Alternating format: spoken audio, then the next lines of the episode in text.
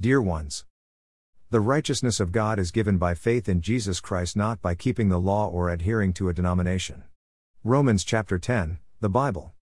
1. Brothers and sisters, my heart's desire and prayer to God for the Israelites is that they may be saved.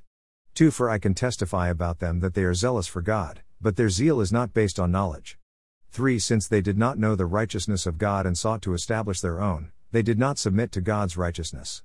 4. Christ is the culmination of the law so that there may be righteousness for everyone who believes. 5. Moses writes this about the righteousness that is by the law the person who does these things will live by them.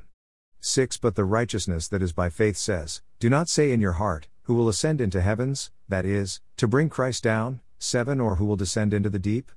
That is, to bring Christ up from the dead. 8. But what does it say? The word is near you, it is in your mouth and in your heart, that is, the message concerning faith that we proclaim. 9. If you declare with your mouth, Jesus is Lord, and believe in your heart that God raised him from the dead, you will be saved.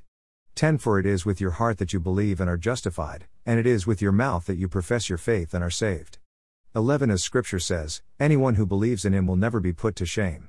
12 For there is no difference between Jew and Gentile, the same Lord is Lord of all and richly blesses all who call on him. 13 For everyone who calls on the name of the Lord will be saved. 14 How, then, can they call on the one they have not believed in? And how can they believe in the one of whom they have not heard? And how can they hear without someone preaching to them? 15 And how can anyone preach unless they are sent? As it is written, How beautiful are the feet of those who bring good news. 16 But not all the Israelites accepted the good news. For Isaiah says, Lord, who has believed our message? 17 Consequently, faith comes from hearing the message, and the message is heard through the word about Christ. 18 But I ask, did they not hear? Of course they did, their voice has gone out into all the earth, their words to the ends of the world.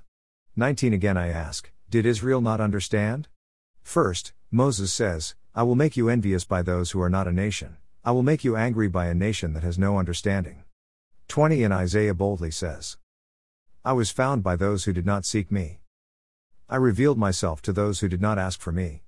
21 But concerning Israel he says, All day long I have held out my hands. To a disobedient and obstinate people.